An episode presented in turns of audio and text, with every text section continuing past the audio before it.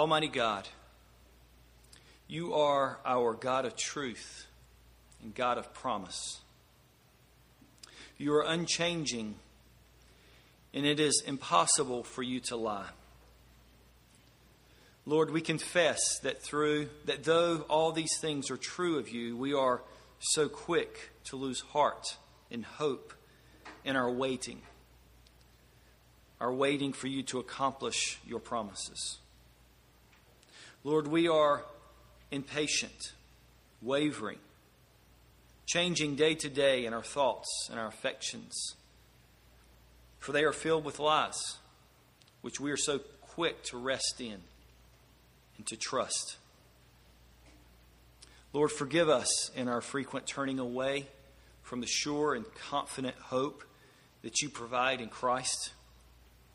Grant us this morning faith and hope in the sure and steadfast anchor of our souls, Jesus Christ, our perfect mediator, who has entered into the inner place behind the curtain in your very presence and intercedes on our behalf. Lord, by the power of your Spirit, turn our wavering and wandering hearts to rest in your sure and steadfast hope this morning. We ask that you'll do these things in the name of Jesus, the founder and perfecter of our faith, that he may receive glory, for he is worthy. Amen. Amen.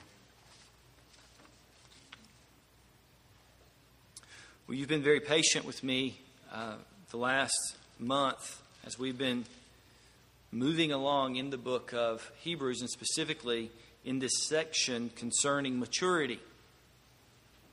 As we've mentioned before, we started this earlier in chapter 5, verse 11, was a portion of our text. If you notice in the Worship Journal, page 3, the outline there. We started in chapter 5, verse 11 of Hebrews, and we began looking at immaturity and maturity and the, and the very elements of that. Notice, if you will, in chapter 5, verses, verses 9 and 10, and being made perfect, he became the source of eternal salvation to all who obey him, being designated by God a high priest after the order of Melchizedek. About this, verse 11, about this we have much to say, and it is hard to explain since you have become dull of hearing. And the pastor of this body of believers, the Hebrews, is going into a discourse concerning his concern for their immaturity. And he says their immaturity, the very essence of that, is that they're not listening well. In fact, they're lazy or dull of hearing, according to verse 11. And then he challenges them in chapter 6, verse 1, that uh, they need to move on. They need to let us leave the elementary doctrine of Christ and go on to maturity. He's encouraging them to be mature. Well, I must confess, the last several weeks as we've been working through chapter 6, there's been a lot of challenges, I hope and I pray, that have been fruitful for us as a body of believers to examine our faith, to look at it again, and not to just assume well, yes, of course I'm saved. I'm here. But to reevaluate and to examine and to test our faith and to reassure ourselves with God's Word. It's helpful and even fruitful for us to examine our hearts and specifically our salvation. It says in 2 Corinthians chapter 13 verse 5, examine yourselves to see whether you are in the faith. Test yourselves. Or do you not realize this about yourselves that Jesus Christ is in you? unless indeed you fail to meet the test. And so it's a good thing for us to examine our hearts, to look and to understand what it means for us to genuinely know Christ and to be in Christ and what it means to be saved and to be growing in maturity. We've got to confess that we live in a day and age of people that are filling churches, and yet we don't see a whole lot of maturity, do we? We don't see a lot of going on in the faith, continuing in the faith. And what this author says, this pastor says in the book of Hebrews, is that there may be lack of maturity because there's lack of salvation. Examine yourselves, examine your heart. This pastor, however, doesn't want his congregation to run around and daily and constantly be wringing their hands, wondering whether they're saved. Scripture also speaks to the fact that we are to be sure of our salvation, that God's called us to know that we are in the faith. 1 John chapter 5, verse 13 says, the gospel, the, the, the writer John, the elder, is writing to his congregation in 1 John chapter 5, and he says, I write these things to you who believe in the name of the Son of God, that you may know that you have eternal life. And so there's this balance of, of testing and examining our hearts, and yet the assurance that we're to have as a body of believers to move on and to grow. Because it is dangerous for someone to just assume your salvation, isn't it? And then if there's any doubt in your mind, for another person to come to you and say, "Oh no, no, don't doubt, no matter what. Just, just you, you, I mean, you're saved, you're okay, everything's great," and never once taking them to Scripture and saying, "Well, let's look again at what salvation is and what it means to be saved and what it means to be in Christ." Not to automatically rubber stamp everybody who's said this phrase, "Jesus is Lord," or "I trust in Jesus." To assume that they know what the word trust means or the word Jesus means or any of those other things. It's good to examine our hearts. And yet, we're also supposed to be confident of our salvation. It's a very difficult balance, and I think this pastor is trying to meet that need. He's trying to work between those things, and he's trying to encourage his congregation in chapter 6 toward maturity. And he's fearing the fact that they are quite possibly growing uh, less and less mature, but instead they are becoming immature. So what we find is that in verse 9 of chapter, five, of chapter 6, it says, verse 9 of chapter 6, though we speak in this way, yet in your case, beloved, he's speaking to his congregation, we feel sure of better things, things that belong to salvation. And he's speaking to this congregation here. And he tells them, as we looked at last week, that these things that he sees in their life that has assured him that they are walking in the faith is that they have a love for one another. They had a hope in in God's promises and in His kingdom. And they have a love, or uh, excuse me, a faith in Christ and the promises of Christ and this patient faith here. But then he turns in verse 13, and this is where we're going to be looking this morning, verses 13 through 20. And he says, and let's let's back up just a second, look at verse 12. So that you may be not be sluggish, but imitators of those through faith and patience inherit the promises. Verse 13. For when God made a promise to Abraham, since he had no greater no one greater by whom to swear, he swore by himself. God swore by himself to Abraham. You see, this congregation uh, of, of believers here was a small congregation, most think were around the area of Italy, and they were struggling and suffering. They were taking their hits for the faith, if you will. Um, they were staggering in their faith. They had been going, I mean, it's one thing to say, I've placed my faith in Christ, but isn't it quite another thing, and each one of us knows this, isn't it quite another thing day after day after day trying to stand in that faith? And their faith, like our faith, was beginning to wear thin. They were beginning to wear thin in their hope for God and in the faith that God had given to them. They were beginning to wonder whether they could, in fact, be sure that this was worth it and you've asked that question. I've asked that question. Lord, I'm not only banking my life on this thing called Jesus Christ and Him crucified, but I'm placing my family in this boat. I'm putting everything on this. Lord, is it worth it? Is it worth it? Can I be sure? And this pastor is wanting to encourage his congregation and say, and here's the answer this morning yes.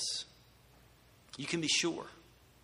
You can be confident you can rest all that needs to be rested upon the shoulders of Jesus Christ because he can take it and he is the one who can who can receive that and we can be sure in that. But you and I, like these these uh, these this congregation in the book of Hebrews, were beginning to totter. They were wondering, is this really worth it? I mean, they settled it before, but now they're back here again. Can we have hope? I mean, abiding, sure, confident, steadfast hope. I'm not one who uh, uses pictures or images a lot or at all. I don't know if any of you have ever heard me use a picture or image at all. But um, this morning, we, we, obviously use this place and the kids use it during the week, and there's stuff everywhere. But this picture of faith was over here. And of course, that wouldn't work because we have this PowerPoint over there. And I thought about taking it down and putting it in the other room. But when I took it down, I looked at it and I went over here and I put it over there. Because whoever that kid was drew my faith. that's, that's what my faith looks like so often. They must have said, draw Shane's faith, and that, that was it. Because that's how I feel sometimes. That's how I feel my hope. That's what my hope looks like so often. Friends, this morning, God's hope and His faith is a clear picture of faithfulness. It is steady and true. It's not a mess like so many of ours so often is. So, how can we find this confidence, this surety? That when we rest our lives and the lives of our loved ones and the lives of every, everything that we have in this hope of the gospel, when we rest it all in there, how can we be confident? How can we be sure that this hope will stand, that it will hold? Well, I want us to notice this as the pastor is trying to encourage his congregation in this way. I want to encourage you in this way, and I want you to see this this morning. I want you to see it first in Abraham's patient example. Point number one Abraham's patient example. This is verses 13 through 15. Verses 13 through 15. Abraham's patient example. Point number two, I want you to see here God's unchanging purpose. God's unchanging purpose. Verses 16 through 18. Abraham's patient example, God's unchanging purpose. And then, thirdly, our sure and steadfast anchor. Our sure and steadfast anchor. This is in verses 19 and 20. Abraham's patient example, God's unchanging purpose, our sure and steadfast anchor. Note with me first uh, Abraham's patient example, verses 13 through 15. Notice with me in verse 13. For when God made a promise to Abraham, since he had no one greater by whom to swear. He swore by himself, saying, Surely I will bless you and multiply you. And thus Abraham, having patiently waited, obtained the promise. Abraham's patient example. Well, notice this morning that what is happening here is this pastor is turning his congregation back to an example of Abraham. Abraham is frequented in this book, the book of Hebrews. And because these people were Hebrews and they knew their Old Testament, they would notoriously know the story of Abraham. We've done somewhat of a disservice in our chapter and verse numbering, however, because we're able to pull chapters and verses out of the Bible and quote them as if there's no context at all. During the time of the Hebrews, during the time of the New Testament, there wasn't chapter and verses. So when we see this quote in verse 14 specifically, First, the pastor says that um, God made a promise to Abraham since he had no one greater by whom to swear. He swore by himself. And then in verse 14, he quotes Genesis chapter 22. Genesis chapter 22, verse 17. Verse 14 quotes that, and it says, Surely I will bless you and multiply you.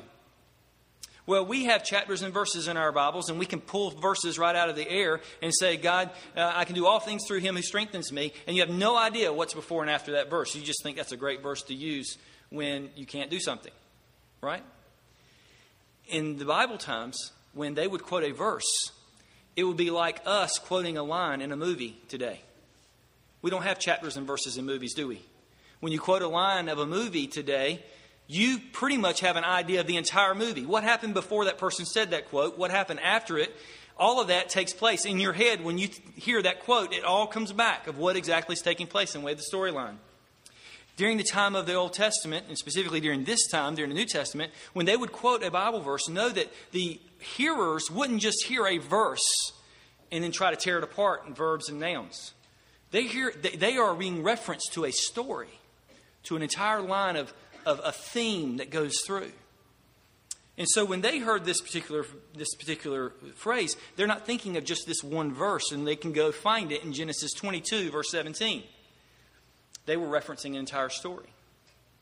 Well, they knew that Abraham came from a land that was in Ur. And in Genesis chapter 12, verses 1 through 3, the Lord said to Abraham, Go from your country and your kindred and your father's house to the land that I will show you, and I will make you a great nation, and I will bless you, and I will make your name great, so that you will be blessed. And I will bless those who bless you. And him who dishonors you, I will curse. And in you, all the families of the earth shall be blessed. They know that that was the, that was the starting blocks of Abraham's faith. And as you go through from Genesis 12 through Genesis 22, you kind of thumb through that in your Bibles, if you will, maybe sometime this week, you'll find that God kept coming back to Abraham. And when he started, it was Abram, kept coming back to Abram and saying, Now remember, you're going to receive this. Remember my promise. Don't forget my promise. And we know as we thumb through there that doesn't Abraham try to short circuit that? And he goes to Hagar, right? And he says, Well, this isn't working. I don't have any children. And Sarah was getting older by the day. Can she have any children? Can you imagine laying out there in the tents in the middle of the desert, uh, in the land that they were laying in, going to sleep another night, being disappointed once again, Sarah not being able to have a child, Abraham hearing this promise but having no idea how this can work? The emptiness and the sorrow, maybe, because he wanted to bank on God's promise, but nothing, nothing he could see made it so that it, it could happen. Everything seemed to be contrary to what God was promising. He was discouraged.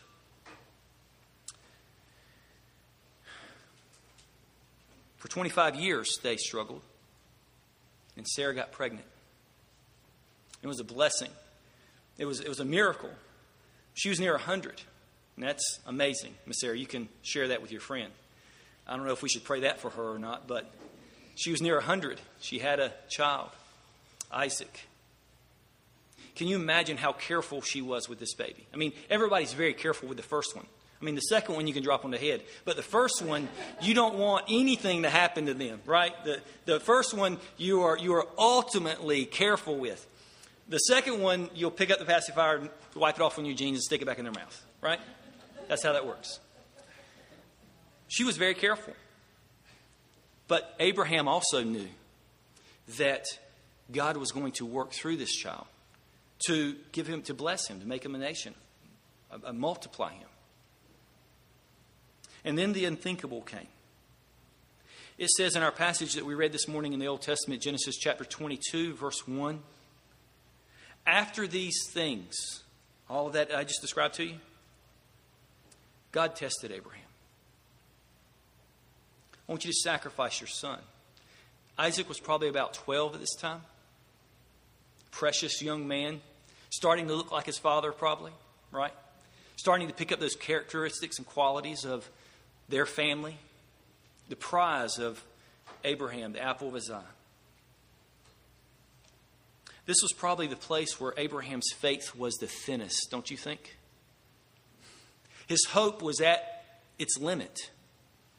Lord, if you're not going to do it this way through Isaac, the one child that you gave us through a miracle, how in the world are you going to do it at all? I, don't understand. And yet, Abraham's faith was amazing. It says he rose early in the morning. He went out, took his son and his other men, and they went and they went up to the mountain. And Abraham and his uh, son Isaac were there.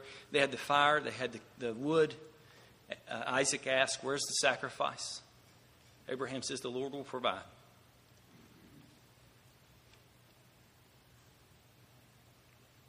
After he obeyed, if you notice in that, that chapter, I'm not going to turn you back there, but in that chapter, he says, The angel says, Now I know.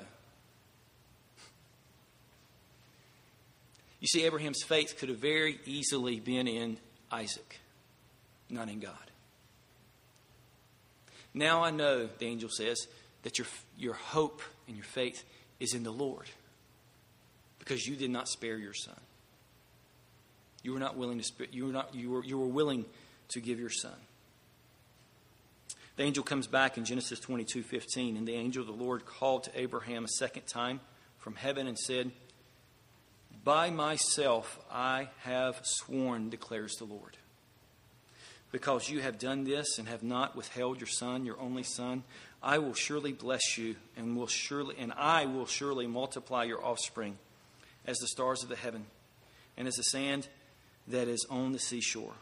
And your offspring shall possess the gate of his enemies. And in your offspring shall all the nations of the earth be blessed, because you have obeyed my voice.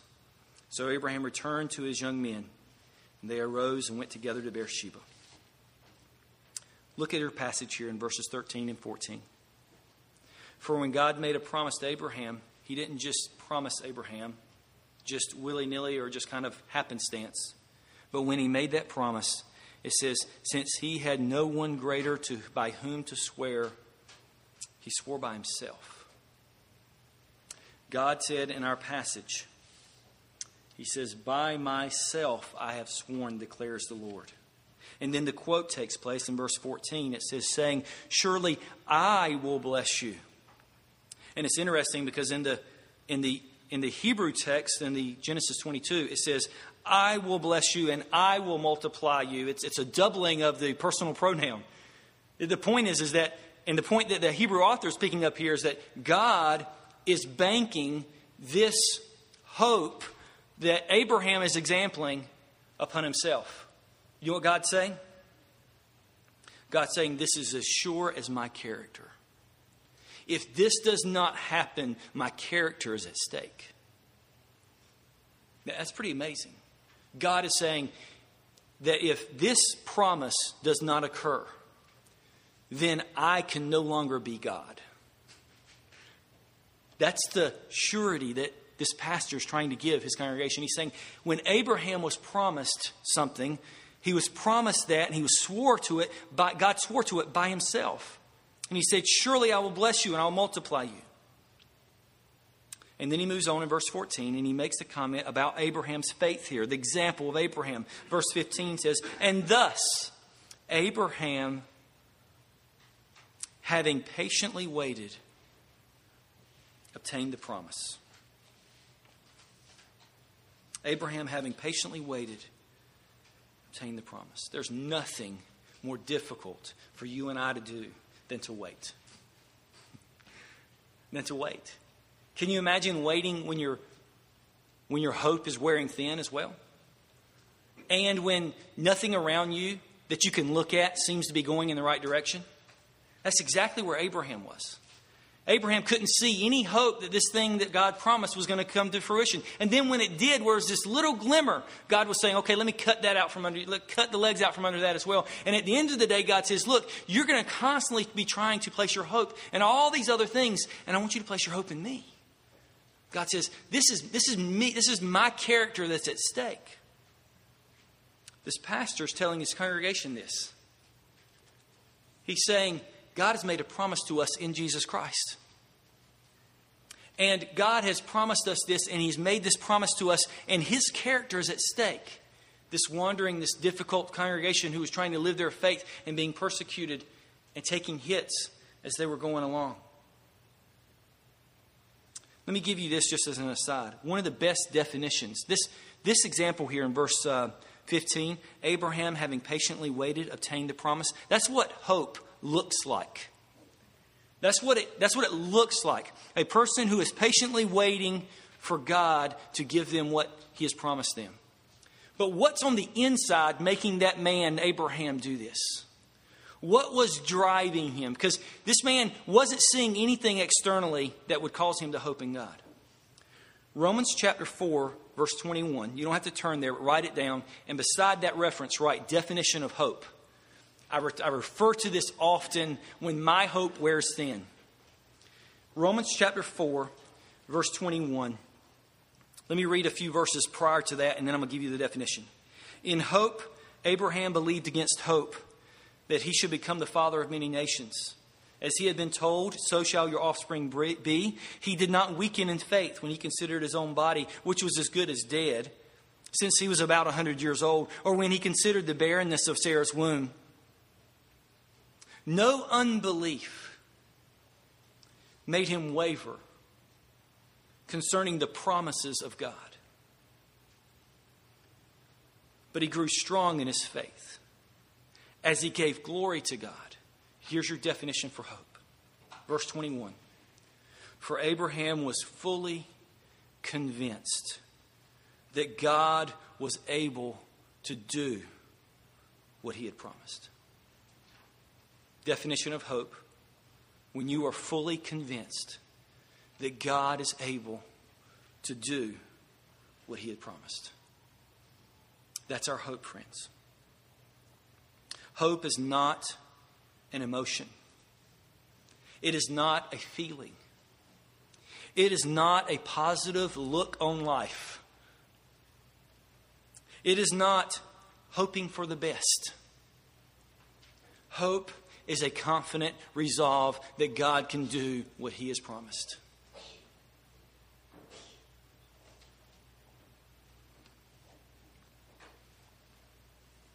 The Hebrews pastor here was telling his congregation to find their hope in Christ. And that there was no other place for them to try to find their hope. When they began following Christ, their lives became very, difficult. You see, they, like us, were placing their hope in all kinds of other things. They were placing their hope in the things that they could see around them. And when God's promises were interjected into their life, they began saying, Do I trust God's promises or do I trust the things that I'm seeing around me? My family is struggling. I've lost my job. Things are getting bad. I don't know what to do. I'm not, I'm at my end. I don't know where I need to go. I want to, I don't know whether following Christ is the best route. If I can just cheat a little, or lie some, or abandon my faith, or turn away from God, then I think I can pull myself out of this. And the pastor here is saying to these believers who, again, their hope is wearing thin, look to the example of Abraham. He's been there. He's been there when, and this is interesting that, that this pastor is quoting this portion of the text. He doesn't quote in verse 14 the chapter 12 of Hebrews or Genesis, right? He doesn't quote the portion of the promise at the beginning of, of Abraham's life. Because you and I all know that when we began the Christian faith, everything was great. We just had incredible hopes and ambitions and desires. It was great that God was doing amazing things. The difficulty is now, years later, you look back and you wonder, is God going to be true to his promises? Can I still trust him? It's been a long time. And I'm not sure if I can continue to go on.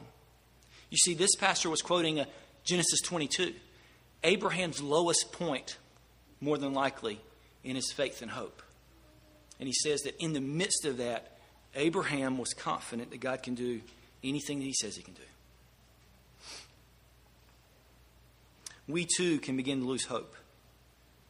In the day to day, our hope can begin to wear thin, and we may begin to wonder if God will do what He has said He will do. We're resting our lives and our families and everything we have on the promise of Christ. We can be confident in our hope because God's character is at stake.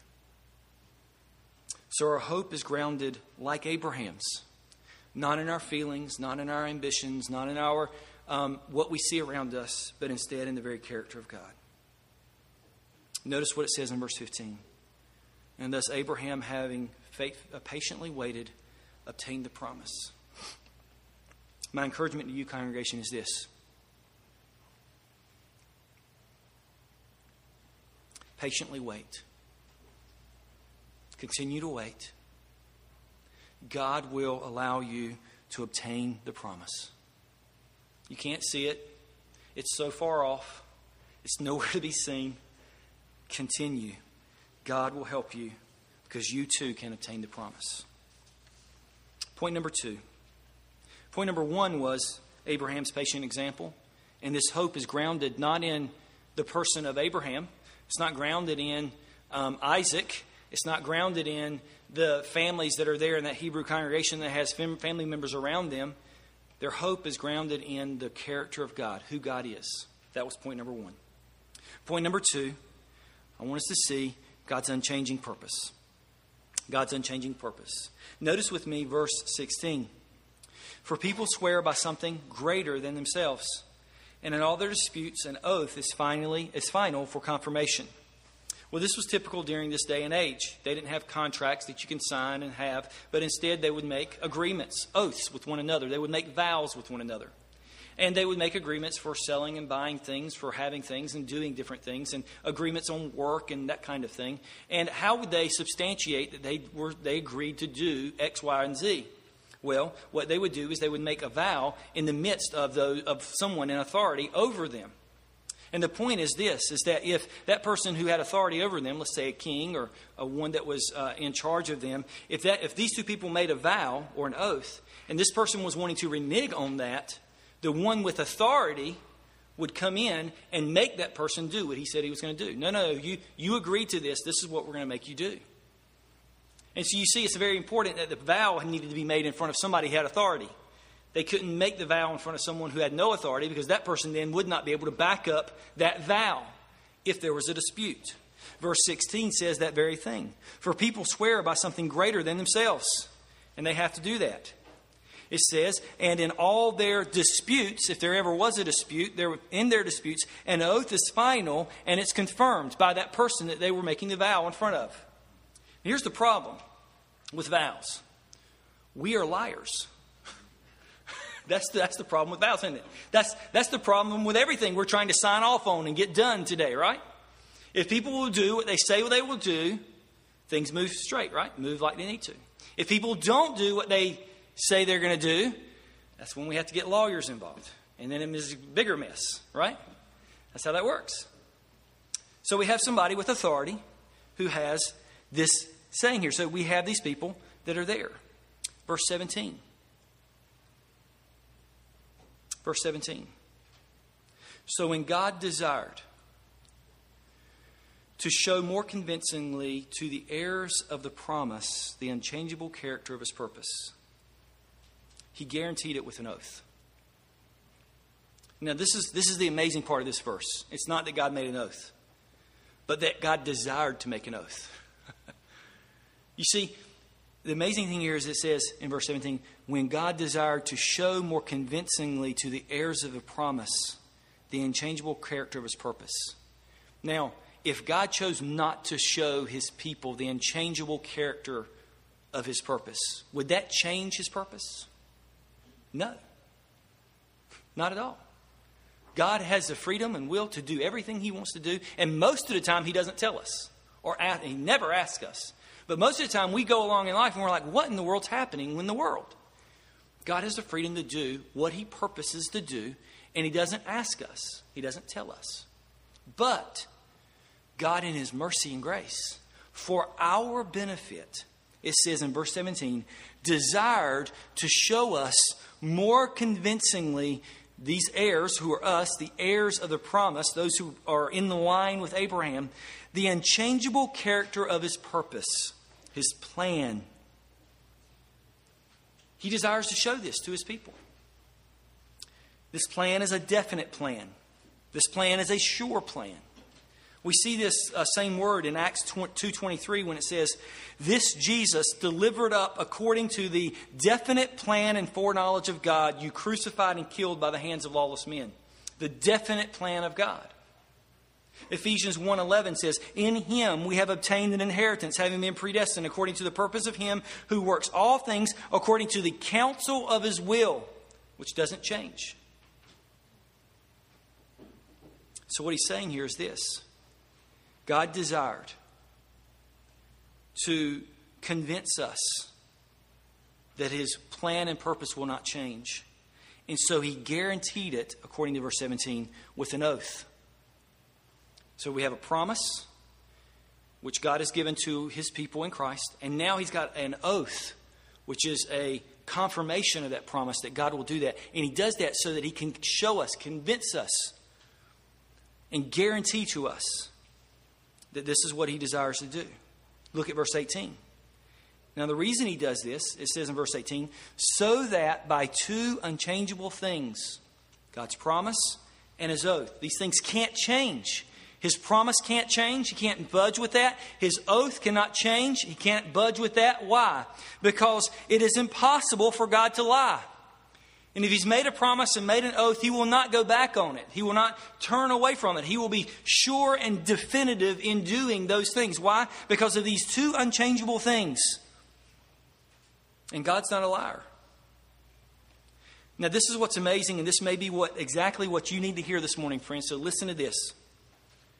God went through all of this. He desired to show more convincingly to the heirs of the promise the unchangeable character of his purpose. He guaranteed it with an oath. That's a lot of jargon, isn't it? That's a lot of stuff that God's going into effort to do. He's done these un- two unchangeable things, and it is impossible for him to lie. Why is he doing all of this? So that when we need a refuge, we'll have a place to go that's sure and secure. It says here in verse 18, we who have fled for refuge might, he's done this so that we who have fled for refuge might have strong encouragement to hold fast to the hope set before us. God doesn't do it for his benefit.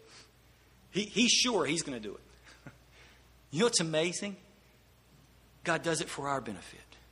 He makes the promise and he declares it. He makes an oath that confirms that promise. And he does those two unchangeable things of which it's impossible for him to lie. And he does it so that when we have to flee to a refuge, that we might find there encouragement. And that word for encouragement is comfort. Strong comfort or encouragement. And hold fast or cling to this hope set before us. You see, this world is constantly convincing you to hope in it.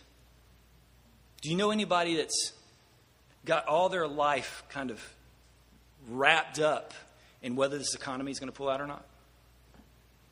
Right? Where are we placing our hope?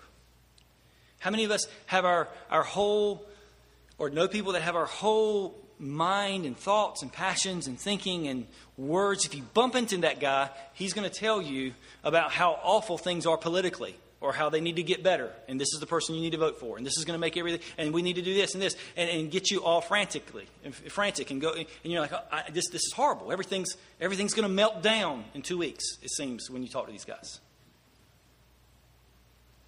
The world tries to offer us better security in our vocations.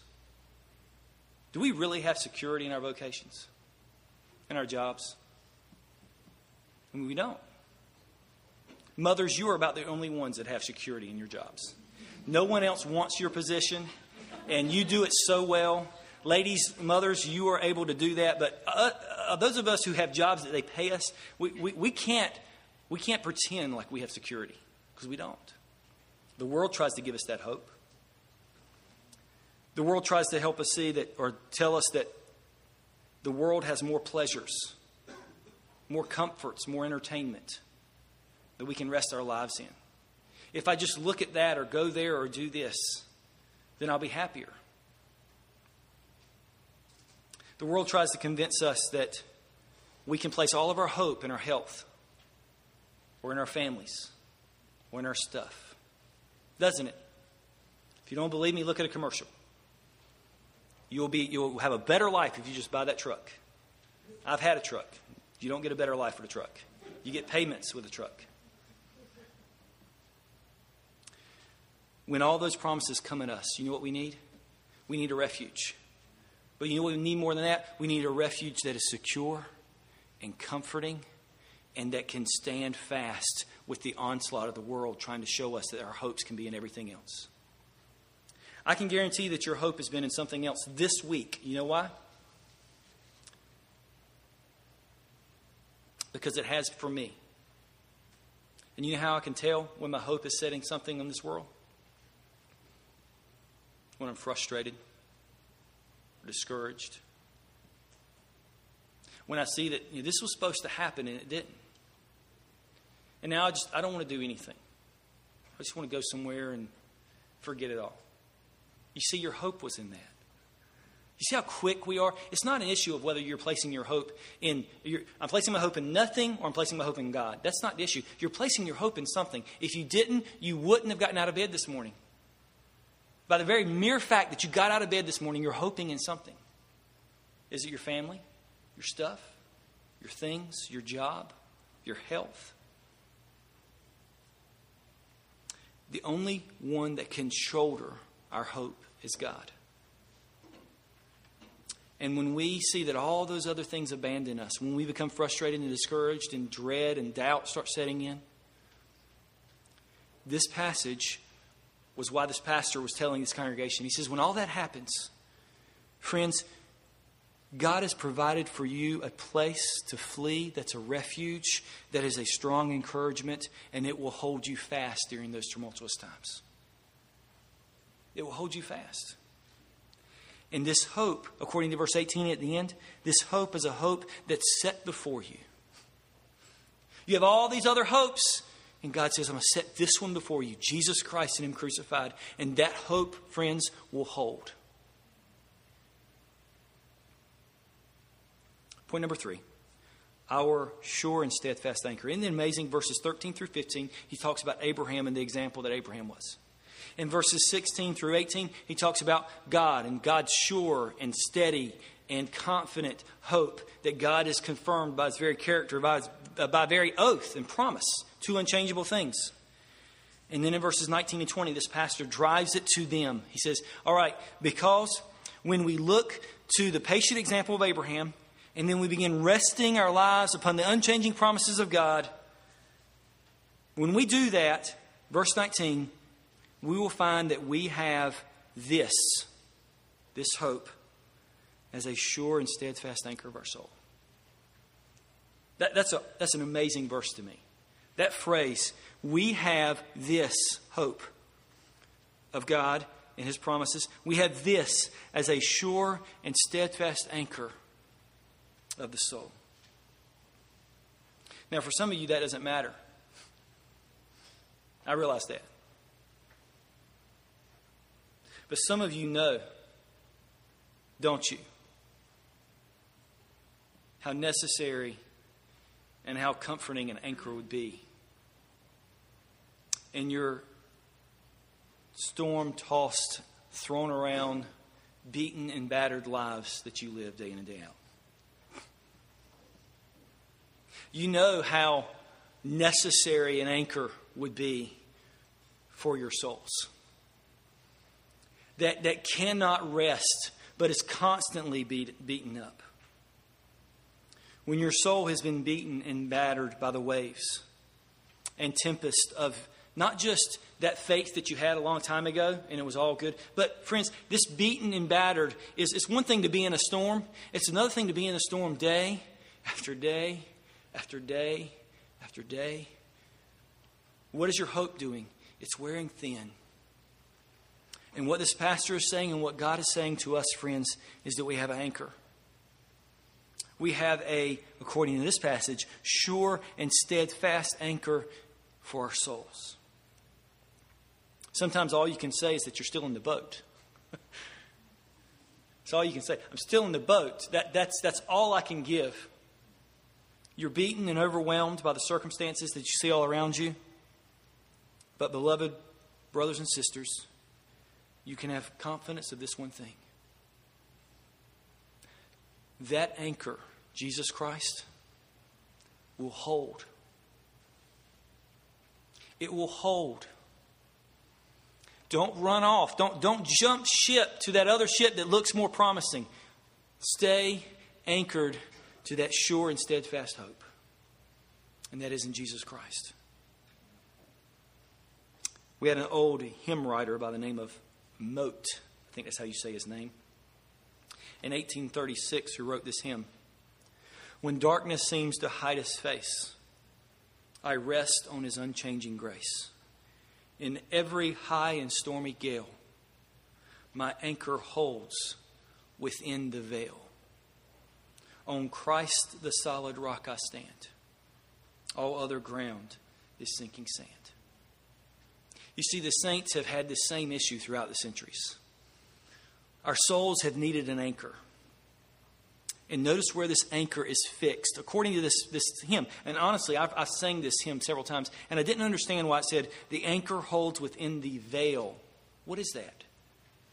Because of this very passage. He's referencing this passage. Because it says that we have this as a sure and steadfast anchor of our soul, verse 19, a hope that enters into the inner place behind the curtain. You know, it's one thing to have an anchor, it's another thing to have it fixed on something. this anchor of the soul is fixed in the heavens. It is fixed in the heavens. Now, where is it fixed in the heavens? A hope that enters into the inner place behind the curtain, verse 20, where Jesus has gone as a forerunner on our behalf.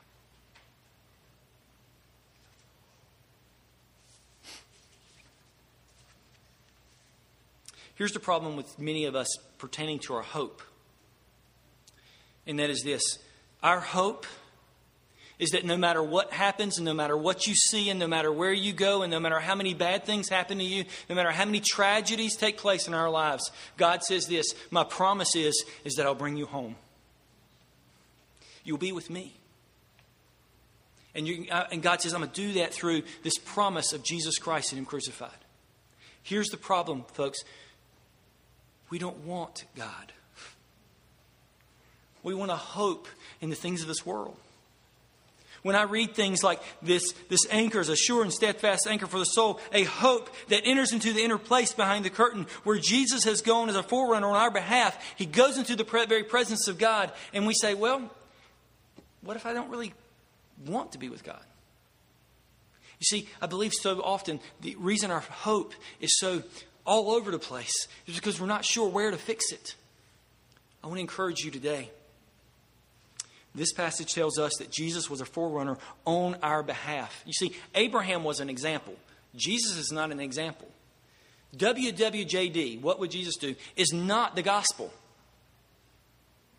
Abraham exampled for us what faith would look like. Jesus died on a cross and took upon himself the wrath of God on my behalf, so that when I stand before God, I will be righteous and forgiven. Abraham didn't do that. And you can't follow that example. What God is speaking of here is this is that our hope is fixed in the substitutionary atonement of Jesus Christ, in one who bore our sins. Abraham didn't do that. Christ did.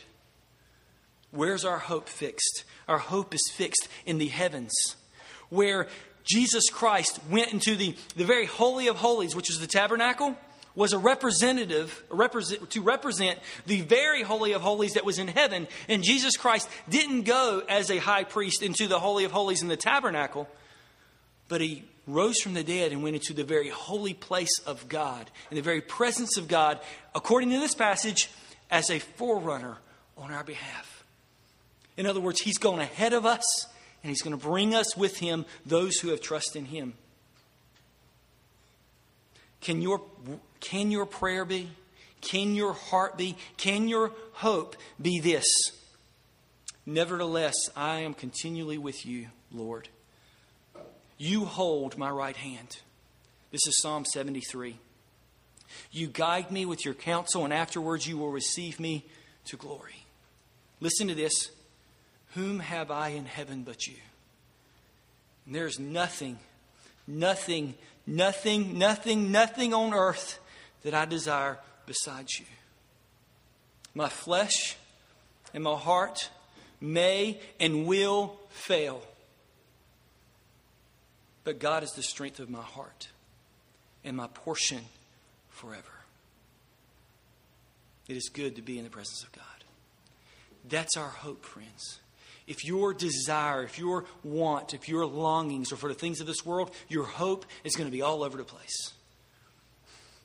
But when God regenerates us through the gospel, he gives us a desire to be with Him, to be satisfied in Him, to be with our God. And the sure, confident hope that this pastor was given this congregation, and the hope I want to give you this morning is that you have a sure and steadfast anchor of the soul, a hope that enters into the inner place behind the curtain where Jesus has gone as a forerunner on our behalf, having become a high priest forever after the order of Melchizedek. That last phrase is pregnant with all kinds of different things, meanings and nuances and understandings. Chapter 7 through 11 is unpacking that phrase. And so I will not get into that this morning. I'll leave that for a couple of sermons after this. Therefore, since we are surrounded by such great a cloud of witnesses, like Abraham and so many others, let us also lay aside every weight and sin which clings so closely, and let us run with endurance the race that is set before us. Looking to Jesus, the founder and perfecter of our faith, who for the joy that was set before him endured the cross, despising the shame, and is seated at the right hand of the throne of God, interceding on our behalf.